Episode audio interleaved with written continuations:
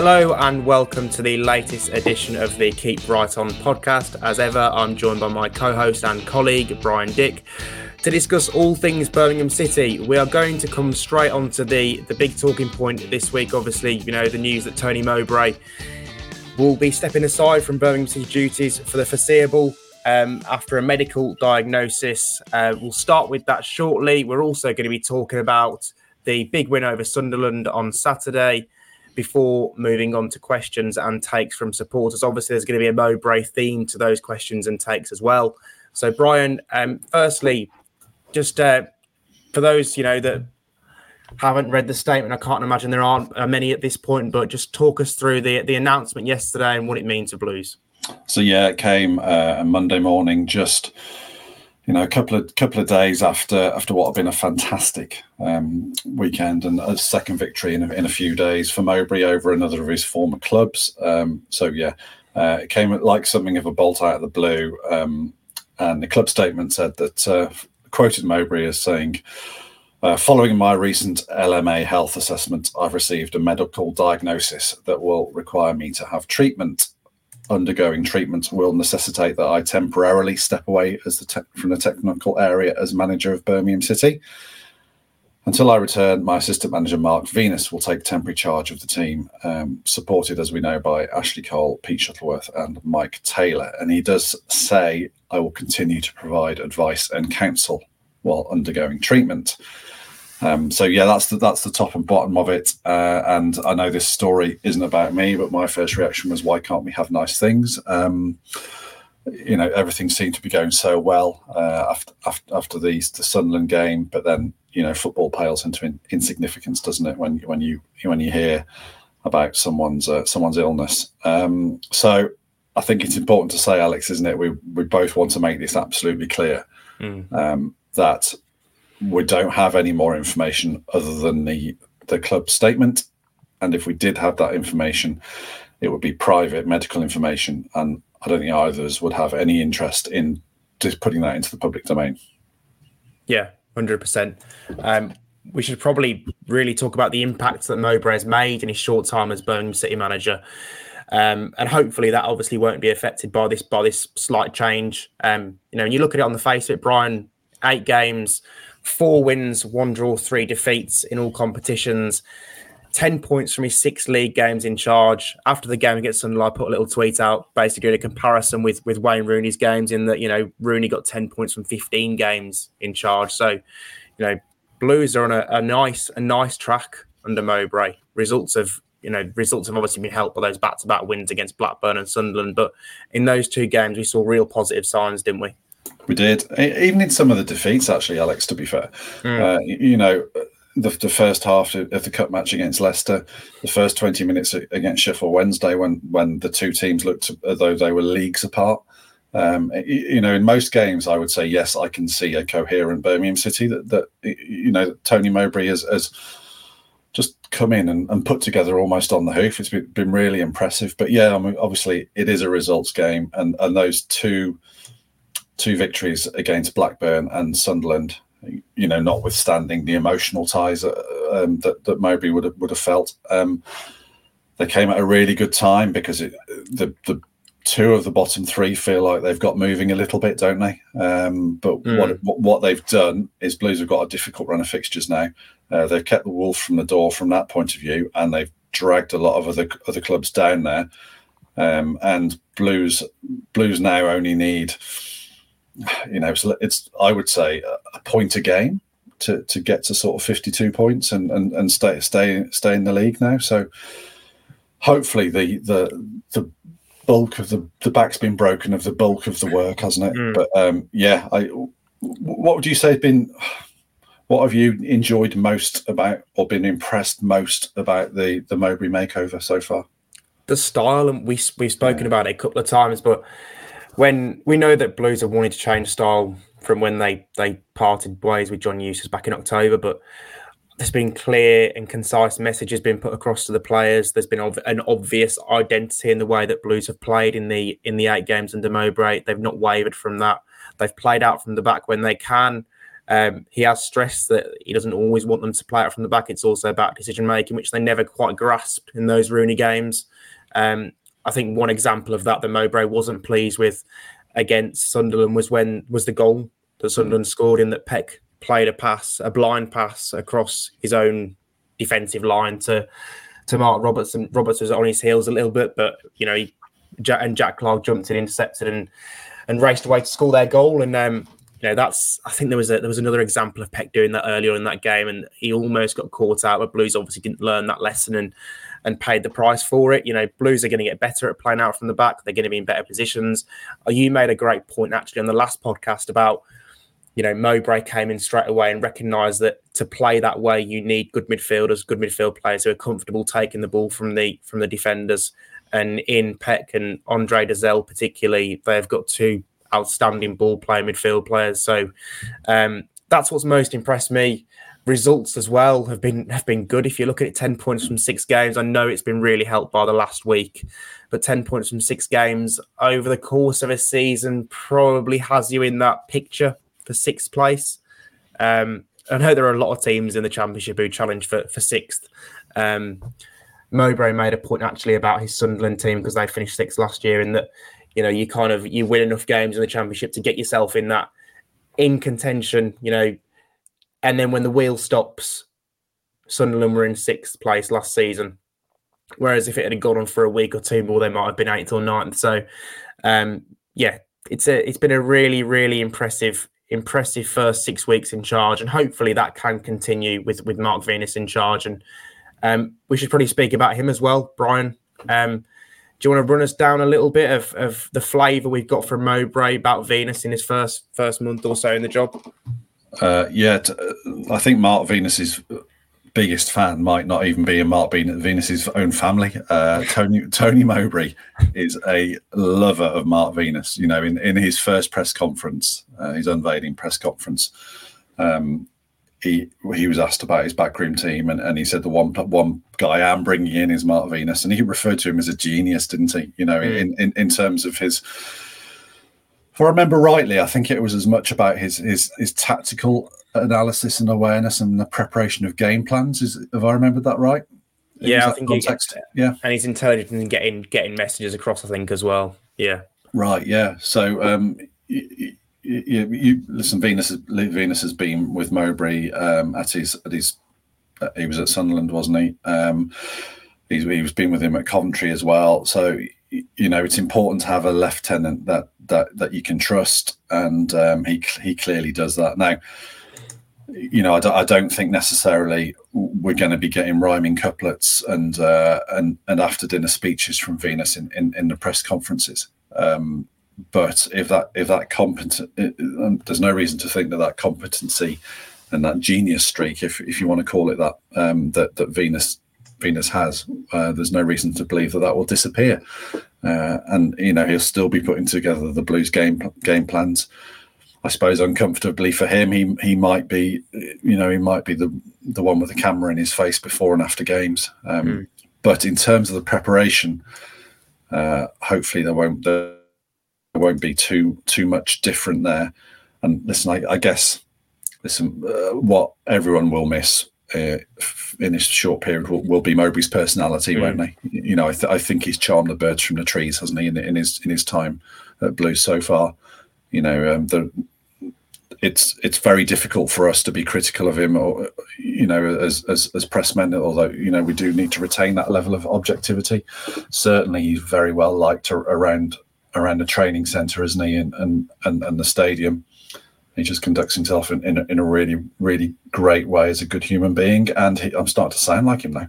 Um, and and uh, and that will be missed. Um, but you know, I'm I'm I'm I'm cautiously optimistic that uh, the Venus will be able to keep the show on the road for the, for what is hopefully a few weeks. Yeah, there's a warmth about Mowbray, isn't there? And you'd hope that um, the players can almost be galvanised by this to kind of maintain results and maintain performance levels because they have they've set their own standards quite high over the last six weeks. So hopefully they can continue to live up to that. Um, yeah, yeah. It, sorry, just to add to that, it's it's not like there's another manager that's gone and he's not coming back. These players will still have to impress Tony Mowbray, won't they? Um, yeah. if, if, if they want to stay at the club beyond the summer. So, um, yeah, it's you know, it's it's not a, it, we're not in a in a in a vacuum, you know. Uh, so, yeah, just thought that was worth throwing in. Sorry. No, no, that's a very good point. Um, we're not going to talk about the game on Saturday because it feels like so long ago now. Um, but we do want to talk about the occasion. You know, a full house at St Andrews, the first time this season, the first time in almost five years that it's been a sellout. Uh, obviously, that was largely caused by the, the stand closures beforehand, but you know, 27,449 people there inside St Andrews, and it was an absolutely brilliant occasion. Three points to celebrate as well. The scenes after the Jordan James goal and after the Koji Miyoshi goal were brilliant, brilliant to watch. Um, I think they call that limbs, Brian. Um, just, uh, just talk to us about the occasion and what it means going forward, and how important is it that we get more days like this?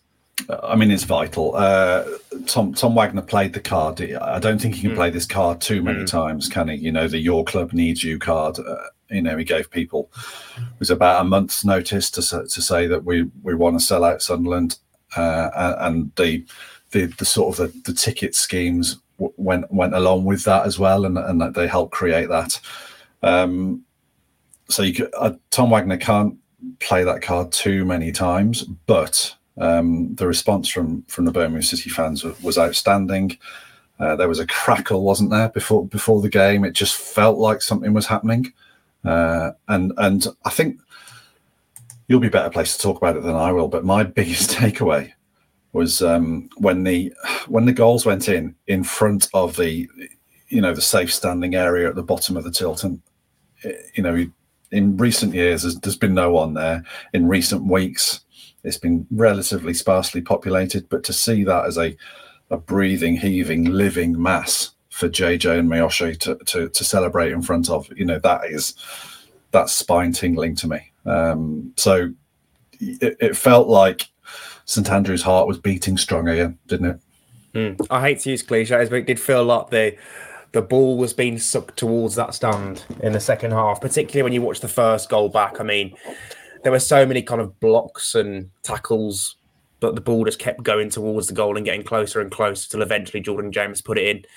Um, yeah, it was it was a, a really special atmosphere, and it, you know it showed the the best of St Andrews, didn't it? I think Miyoshi in the in the interview I did with him afterwards said that he sensed that some of the Sunderland players, you know, were fearing the atmosphere as it got louder and louder, and you know that's that's what a team I suppose needs more of. You know, you need to to have that backing every week, and it's very difficult because we're going to come on to some of the issues later in the podcast.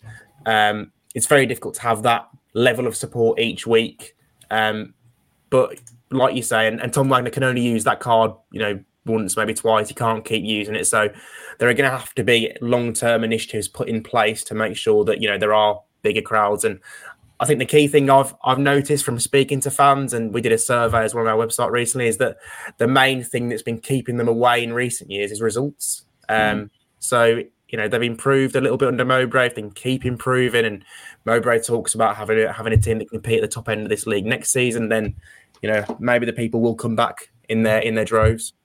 Yeah, I mean, I, I just I think back to the uh, the pandemic season under Anta, Aitor Karanka, uh, played out terrible football, uh, played out in you know uh, in a fearful way. I thought Karanka's team was were always fearful and you know frightened of the opposition in front of no supporters in empty stadiums, you, and then you you you transpose onto that what Saturday was and it is almost like like a different planet. And it was it was reminiscent, not identical for me, but reminiscent of, of some of the early Premiership um, seasons when St mm. when St Andrews was actually worth, you know, a, a goal star or a point or you know or, or, a few points over the season or just that psychological edge.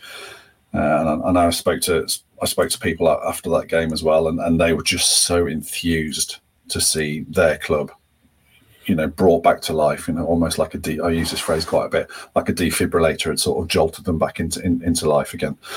Um, so yeah, it was it was it was a great occasion, it really was. Um, one that we've not seen for many many years. Mm. Now, now for the downside, Brian. Um, I, I was. Could you, I, could you not get a pie in the press room, Alex? Is that the problem? No, the press food is actually really nice. Again, it's a nice curry. Uh, press food at St Andrews have been top notch this season, and that is, to be fair, my uh, my main thing that I enjoy. So, uh, so yeah, don't Not get me anymore. started- Don't get me started on Blackburn Rovers again. Um, okay, what I was what I was going to say is they, you know, for all the positives, that there are obviously you know downsides. St. An- to St Andrews when it's when it's so full, not just when it's so full because it was like this a little bit before Christmas as well, but the traffic, Brian, getting away from St Andrews, I think that's what's come through most from the people I've spoken to. Uh, it is pretty horrendous, especially down Garrison Lane. Um, you know, I was uh, speaking to a guy called Alan who runs the press room, and uh, he I was asking him if he wanted me to go home because I was the last person in there, but he said there's no point because we can't get down Garrison Lane because there's an hour traffic to the roundabout anyway. So um, I waited in there till half seven before leaving and um, went to up the road, and you know there was traffic right the way down to Garrison Lane. There was traffic going up the other way, so um, yeah, it was about an hour going down to the roundabout. So I had to eventually go the other way and try and wriggle my way through that way. But um, it's a problem. It's it's a it's not a new problem. Um, the owners are well aware of it, and I believe they they have had meetings about it, kind of trying to work with the local authorities to to make it a little bit little bit more smooth for fans getting away from the games. Um, but yeah, because I think that the location is is the issue, and it has always been the issue. Um, Blues aren't moving away from St Andrews anytime soon, so that needs to be sorted, doesn't it? It does. I, I mean, I, it's difficult to know what the solution is. I, I think potentially people got quite used to driving and finding somewhere to park when the attendances weren't so big, and, and now there's more interest. You know, as you say, the infrastructure just isn't there, isn't there to support that that number of cars. Um, but I, I'm glad it's not for me to find the solution uh, because I, I, I, I think it's I think it's a really difficult one. Um, yeah. Uh, it just po- it points away from the from the club's future lying away from from St Andrews, doesn't it? You know, it, it life and society and transport modes have changed uh, since was it 1905 or 1906 when Blues Blues Mm. moved to that Blues moved to that site, um, and yeah, they they they absolutely they absolutely need to be looking for a different option, and they are. You know, I just I've read a piece that you've you've just written, uh, quoting Garry, Garry Cook um, in from an interview you, you did with him. Was it around Christmas time or just Yeah, after Christmas? Yeah, Just before Christmas. yeah, and and and he, he, he- when you when you pick through all of his quotes and and and isolate the, you know, the really salient ones, you know, he makes those points about St Andrews belonging to sort of a bygone era, doesn't he? Uh, and Mm. and Knight, Knighthead are clearly all too aware if they if they want this sort of multi-use um, arena that's maybe you know maybe going to have two or three events on a week or something like that, then it's not going to be at St Andrews. But in the short term, there are improvements that can be made to the supporter experience, isn't there? Yeah, definitely. Um, the going back to the car thing, just before we come on to that, the two thirds of Blues fans that we that we polled in a in a, a poll on our website actually drive to games rather than use public transport. Um, I think that's a big one. It's probably, you know, because there's not really an adequate trans public transport system getting you straight directly to St Andrews. Bordesley Green is obviously the nearest um, nearest train station, but I'm told by some fans that that needs some needs some maintenance work to get it up to speed to, to cope with Saturday's demand. Um, so yeah, that that's that's the biggest issue for me. I think there needs to be a, good public transport system, ferrying fans to and from the city centre that makes it easy for them, so not everyone has to drive and all converge on St Andrews at the same time. Um, until until that's in place, I think there's always going to be some traffic issues around the ground. Um, with regards to fan experience, they are doing a lot of things, and I, I'm I'm really pleased that uh, the club have obviously set up the official supporters group and are working with uh, some of the fans to so that so that people are, able to get their grievances and, and opinions across to people that matter at the club that can make this change. Um, even from from Saturday's game, you know, I spoke to uh, Suki from the um, the Punjabi Blues group earlier, and he was telling me about you know that you know things in the toilets uh, were an issue for some fans. There wasn't adequate one way system in some of the the men's toilets, uh, some of the bins in the in the Gil Merrick. Um, and a few other things. Obviously, the main thing coming back was about the traffic and getting away from the match post match. But but it's good that that people can now sit down with with the owners, the powers that be, whether it's Jeremy Dale, Garry Cook, and and get these messages across to them, and hopefully, uh, change can happen. It does seem like they are willing to make those changes. Uh, there's there's been an issue with the the tannoy system, for example, and they are working to change that in time for next season. Simon Sturridge was the guest and went on the pitch on Saturday, and you couldn't really, you know, I was sitting sitting quite far back in the stand, and you couldn't really tell what he was uh, what he was saying in some of his answers. That's a that's obviously a tannoy fault. So um, so mm. yeah, they're obviously going to work to get that sorted. Um, to be fair to United, I made reference to it in the piece earlier, but you know, with the issues with St Andrews since they took over, they have you know worked very hard and promptly to to change things and make it better.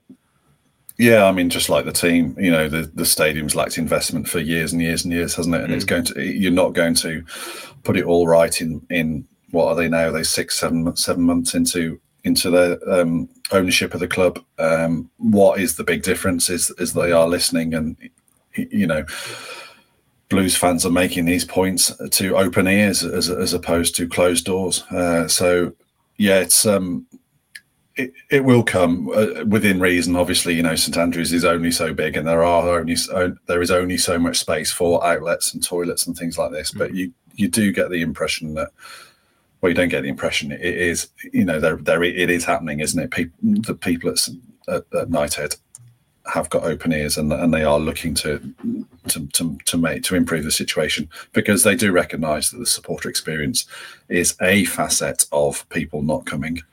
Um, mm albeit not the main facet, mm. which is as which is as you say, uh, results and what's going on, on the pitch. Um, moving on to questions and staying with the the same theme to begin with, from John Ramsey. Any thoughts on the ticket incentives? Anything that increases attendance is is a good thing. Brian, you, you did already you've already mentioned that you know Tom Wagner can't constantly do that, but I do think there is room to to have days like that, maybe two or three potentially even four throughout a season where you know Blues look to get local schools, colleges, children into the stadium, and also students. There's a massive student um, group of students in in Birmingham that probably haven't been tapped into um, by any of the football clubs. So it's about getting these people in cheaply because that's what they want first and foremost. I was a student, you were a student once upon a time. You don't want to be spending you know, 30 quid for a ticket, do you? No. So um so that's that's first and foremost. Um, and obviously then keeping them with the quality of football. Um, I've been crunching some of the numbers um, because I think we've both said at times this season the price at St Andrews have been pretty steep for some mm. games. Mm. I think back to the the Leicester game before Christmas, the Sheffield Wednesday game, and also the Rotherham game. I know Blues did work some initiatives around those those fixtures if you combine them. But um, for the game against Southampton, which is the next home game on uh, March the second or third, is it? Um, yeah. So, if a four-person family went to that game, two adults, two children, uh, and all sit in the Kop, uh, you know, it'll cost them ninety-five pounds.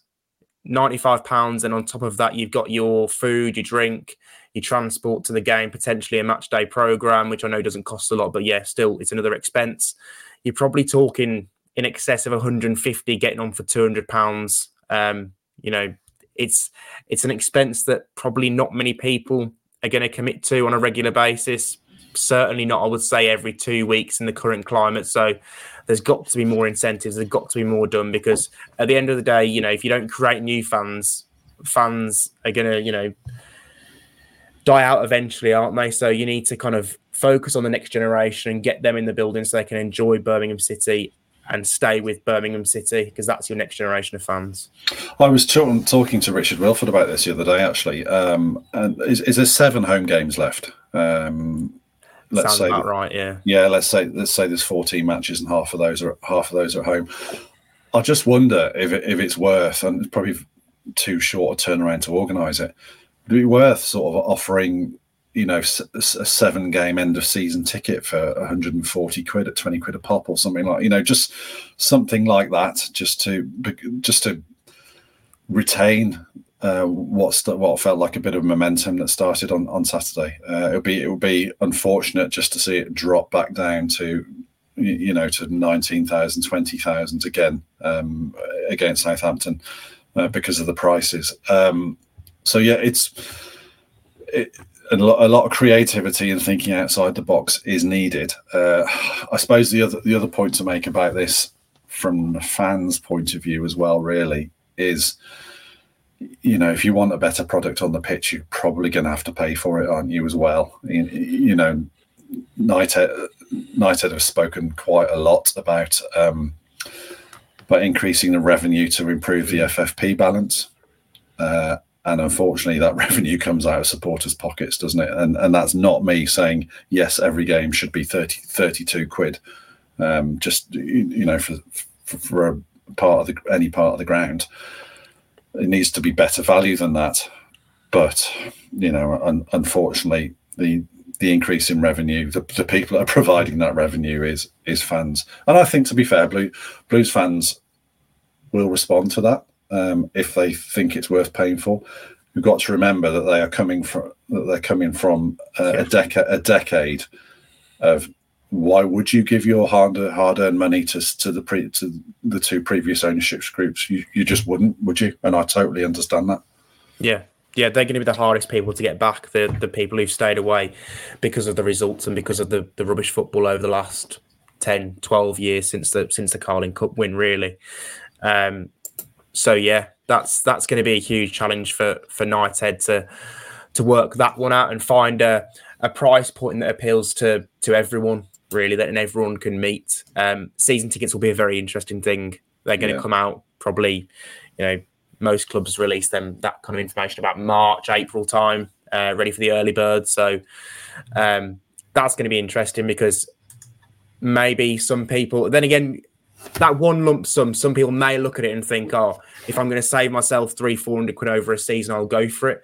But at the same time, there are a lot of people who can't afford in this, especially in today, today's financial climate, to to lash out, you know, five hundred pounds, four, five hundred pounds mm. in one fell swoop. So um, I do hope they find some common ground on the price point that, that doesn't price people out because at the end of the day, we all want full full St Andrews, don't we? Yeah, uh, it, it's very difficult as well because you know club blues and, and all clubs you know they, they have to look after their season ticket holders don't they they, they mm. have to make sure it's worth their while to make that financial commitment in, in the summer or you know albeit maybe spread over installments or whatever way but you need to preserve the value for the, to, to those um, to those season ticket holders because if you fork out 450 quid on mm. a season ticket then every third week there's a there's you know there's a kids for a quid and an offer then why would you? It's it's such a difficult balance. You know, it's it going to take someone far more uh, new, uh, sort of au fait with these with with with these dynamics than than than us pair. But yeah, it's it's you are right. It will be very interesting to see what happens with the season ticket prices. They were they were frozen for many years, and you and you could go well, so they should be. Um, but um, but yeah, I, mm. wouldn't want to speculate about what, what what's going to happen in the summer, but interesting is probably a good word to use.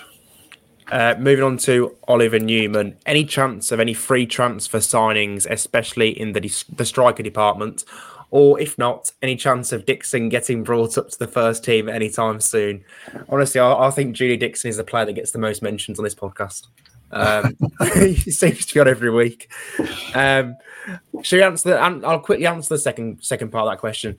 Um, I don't see Dixon getting many chances now, especially you know before the end of the season. You know, in the last few games, potentially, you know, if he continues to do very well for the for the twenty ones uh, and the first team coaching staff take notice, then potentially. But Blues are so well stocked, even in those forward positions, they are really well stocked, and there are players that that Mowbray can't even get in the squad like Oliver Burke, Manny Longelo, Gary Gardner's not getting any kind of minutes. Experienced players that that have been ahead of Dickinson in the pecking order. So um, I think you're probably looking at next season, if Dixon is going to break into the first team or potentially go on loan, I, I can't see it happening this season now. Not now the FA Cup games have gone. Yeah, just uh, not quite sure what Oliver means. Does he mean? Do we think he means a chance of a, of a free transfer signing before Yeah. the end of the season? Yeah, I think so. Free agents, yeah. Yeah, well, I just, I mean, that's not going to happen, is it? Um, Mm. On, uh, you know, on on the basis that if someone's if a striker has, has been without a club this far into the season, then they're probably with the best will in the world. They're going to take they're going to take a month or six weeks to get up to speed, aren't they? Uh, by which time, you know, half of the remainder of, of the season is over. Um, as you say, there are there are other options, and the options that are out there as free agents aren't particularly great ones. So, no, I, that, that that's not going to happen. Um, I mean, yes, I, I suppose implicit in, in in in Oliver's point is the fact that that we all desperately want Blues to have a twenty goal a season striker. Um, and goals goals are coming at the moment, aren't they? From all from all over the team. You know, Bacuna's got quite. Has Bakuna got seven? Seven, yeah. James Stansfield seven as well. nine.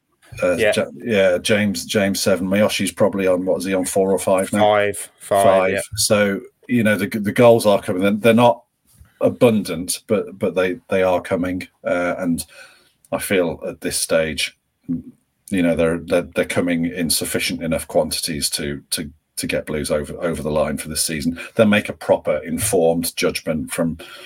You know, from whatever free agents that have been released by clubs at the end of this season that ha- have been playing regularly, or you know, having done some scouting from South Korea again, or you, you know, so we know the scouting network is far wider, um, or you, you know, having a look at, at, at potent, uh, more loan players from Premier League clubs as well. So yeah, not not something that's going to be addressed No, Absolutely not.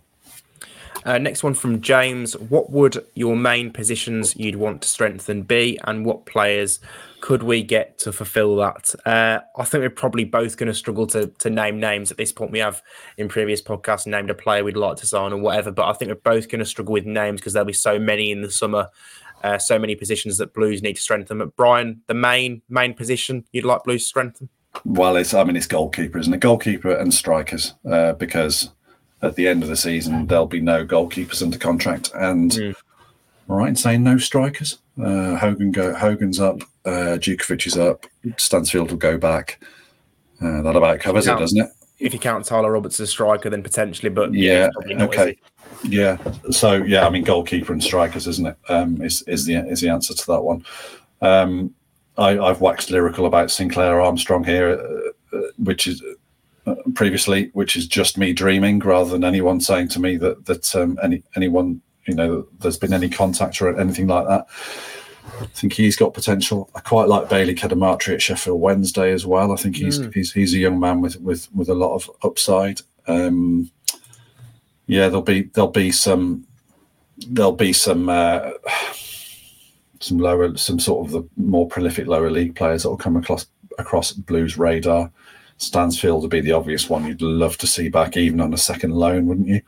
Um, yeah, so just just a, f- a few names there, and and and I do think Blues net will be wider than it's been for many years uh, in in, term, in terms of scouting for strikers. But absolutely, they need two goalkeepers and and two strikers if Mo, if, if Mo, Tony Mowbray wants to go that way. And you know, we, we've seen him seen his sides do well without a recognised striker uh, at Sunderland, but clearly, you know, his Blackburn team had two or three very good strikers, didn't they? Adam Armstrong and and and um, Ben Brereton Diaz as well.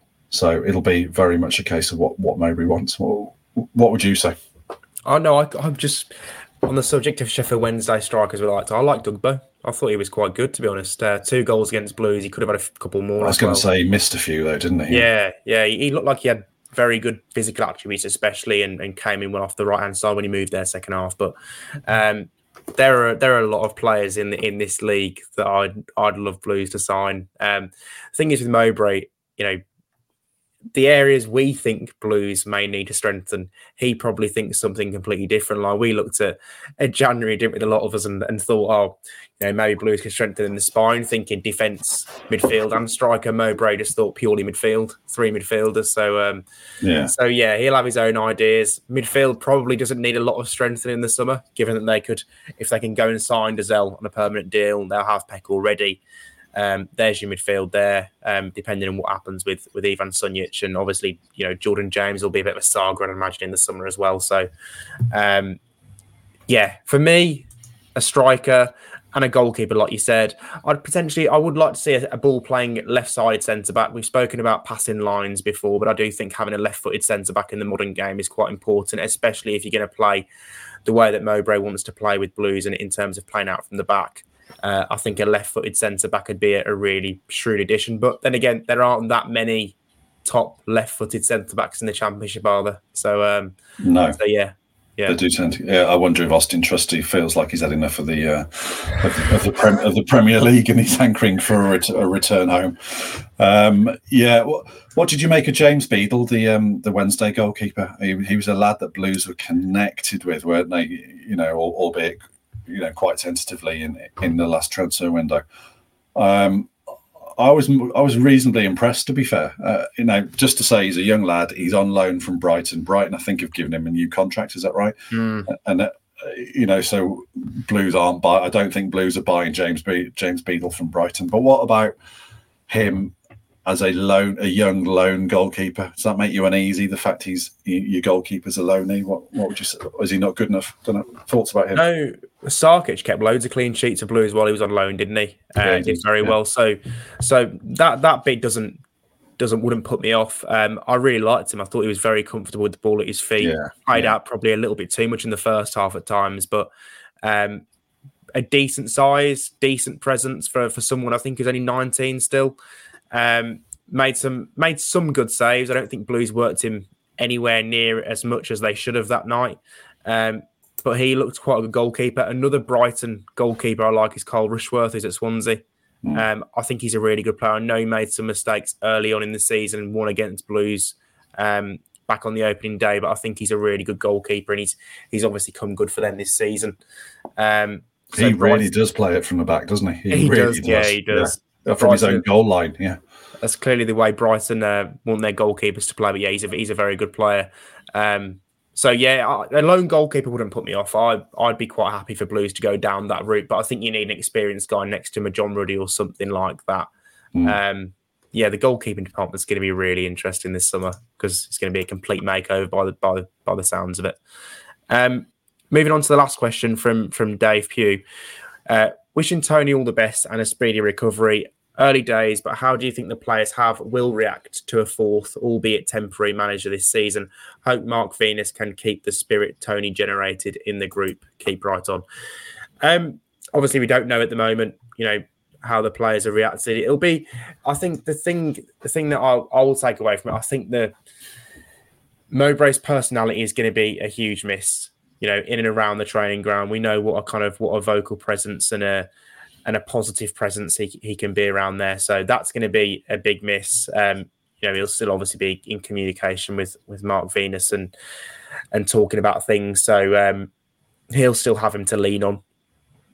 Um, you'd hope, like I said earlier, you'd hope it wouldn't have a big impact. And as Brian pointed out, you know, these players are still have still got to play for Tony Mowbray. They've still got to impress Tony Mowbray. Um, and they've got to essentially a lot of them fight for their own futures and, and you know make sure they can be part of the the Birmingham City squad going into next season when you know finishing 15th in the championship won't be acceptable. Blues will want to be pushing for you know pushing in the top half and pushing to be in the in and around the playoff mix in the second season. So um, there's a lot to play for for these players over the final 14 games. And I, I, don't I don't think there'll be any excuses from from them to to not perform, even though Tony Mowbray won't be on the touchline. Yeah, I, I that also worth pointing out is they are a part of a team that is that is on an upward trajectory rather than mm. traditionally when you cha- when you change a manager that you know the, the, the previous well certainly the Rooney one when Mowbray came in from Rooney they they were uh, they were pretty down at heel weren't they so uh, the, this lot have have a vision of what of what functional in a Mowbray in a Mowbray team looks like. Uh, maybe functional is a bit a bit harsh, but coherent, I suppose, is a better word. What coherent looks like in in, in terms of Mowbray, uh, so that won't leave them. Um, they, they they've seen us seen a vision of something that works and something that they can do and seem reasonably well suited to, albeit not perfect yet. So they can keep that sh- show on the road from that point of view. I, would be optimistic on on that front. Um, yeah, we're, we're not going to know, are we? Uh, Dave is is a short answer until we cl- until we clap eyes on on players. Um, what I would say is I've been impressed with Mowbray's substitutions and game management, particularly in the last couple when he when he sort of opened it up and, and, and brought the creators, the artists he likes to call them. He's brought them onto onto the field and, and they've they've proved decisive and, and created a winner. Um, I wonder if that sort of in-game nuance and, and, and feel for the way things are going. I, I wonder if that is lost to um, to the squad for now. I, I don't know. It may. It, I'm absolutely speculating. It's probably wrong of me to do so. It may be that that Mowbray will have a line into Venus. I, I don't know. Um, on to the takes. We've only got one this week um, from Mark Powell. After the positive experience of full ground last Saturday, I sincerely hope that the club look at other alternatives, sorry, other initiatives to achieve a 25,000 plus crowd. As a long term season ticket holder, I would rather the club reduce prices than play with the ground only two thirds full.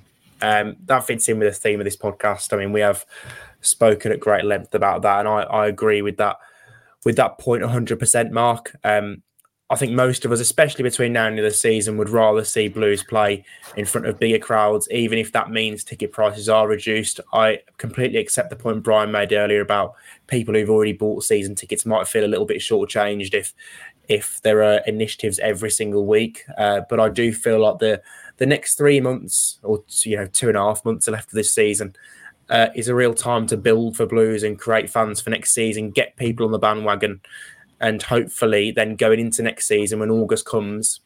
You know, Blues don't need initiatives to have a 24, 25,000 thousand crowd. Hmm. Yeah, absolutely. But if, if if Saturday can be replicated two or three more times, mm. and Blues stay safe and go go into the um, in, into the into the summer, that season ticket sells itself in a way, doesn't it? Mm. You know, pe- people who've been buying season ticket season tickets for the last few years have been doing it very much out of duty, and I absolutely full of admiration for them uh, for that. But if, if there could be more cachet, as in terms of better product on the field and a better experience off it, then uh, then yeah, they can do that. If they can do something that improves that for the next few weeks, I, I would be in favour of that. Yeah, definitely. Hundred percent. I think that's it, Brian. Um, thank you as ever for joining me on the podcast. Thanks everyone for listening. Please keep bringing your your questions and takes. They make up a huge part of the podcast, and we're very grateful for them.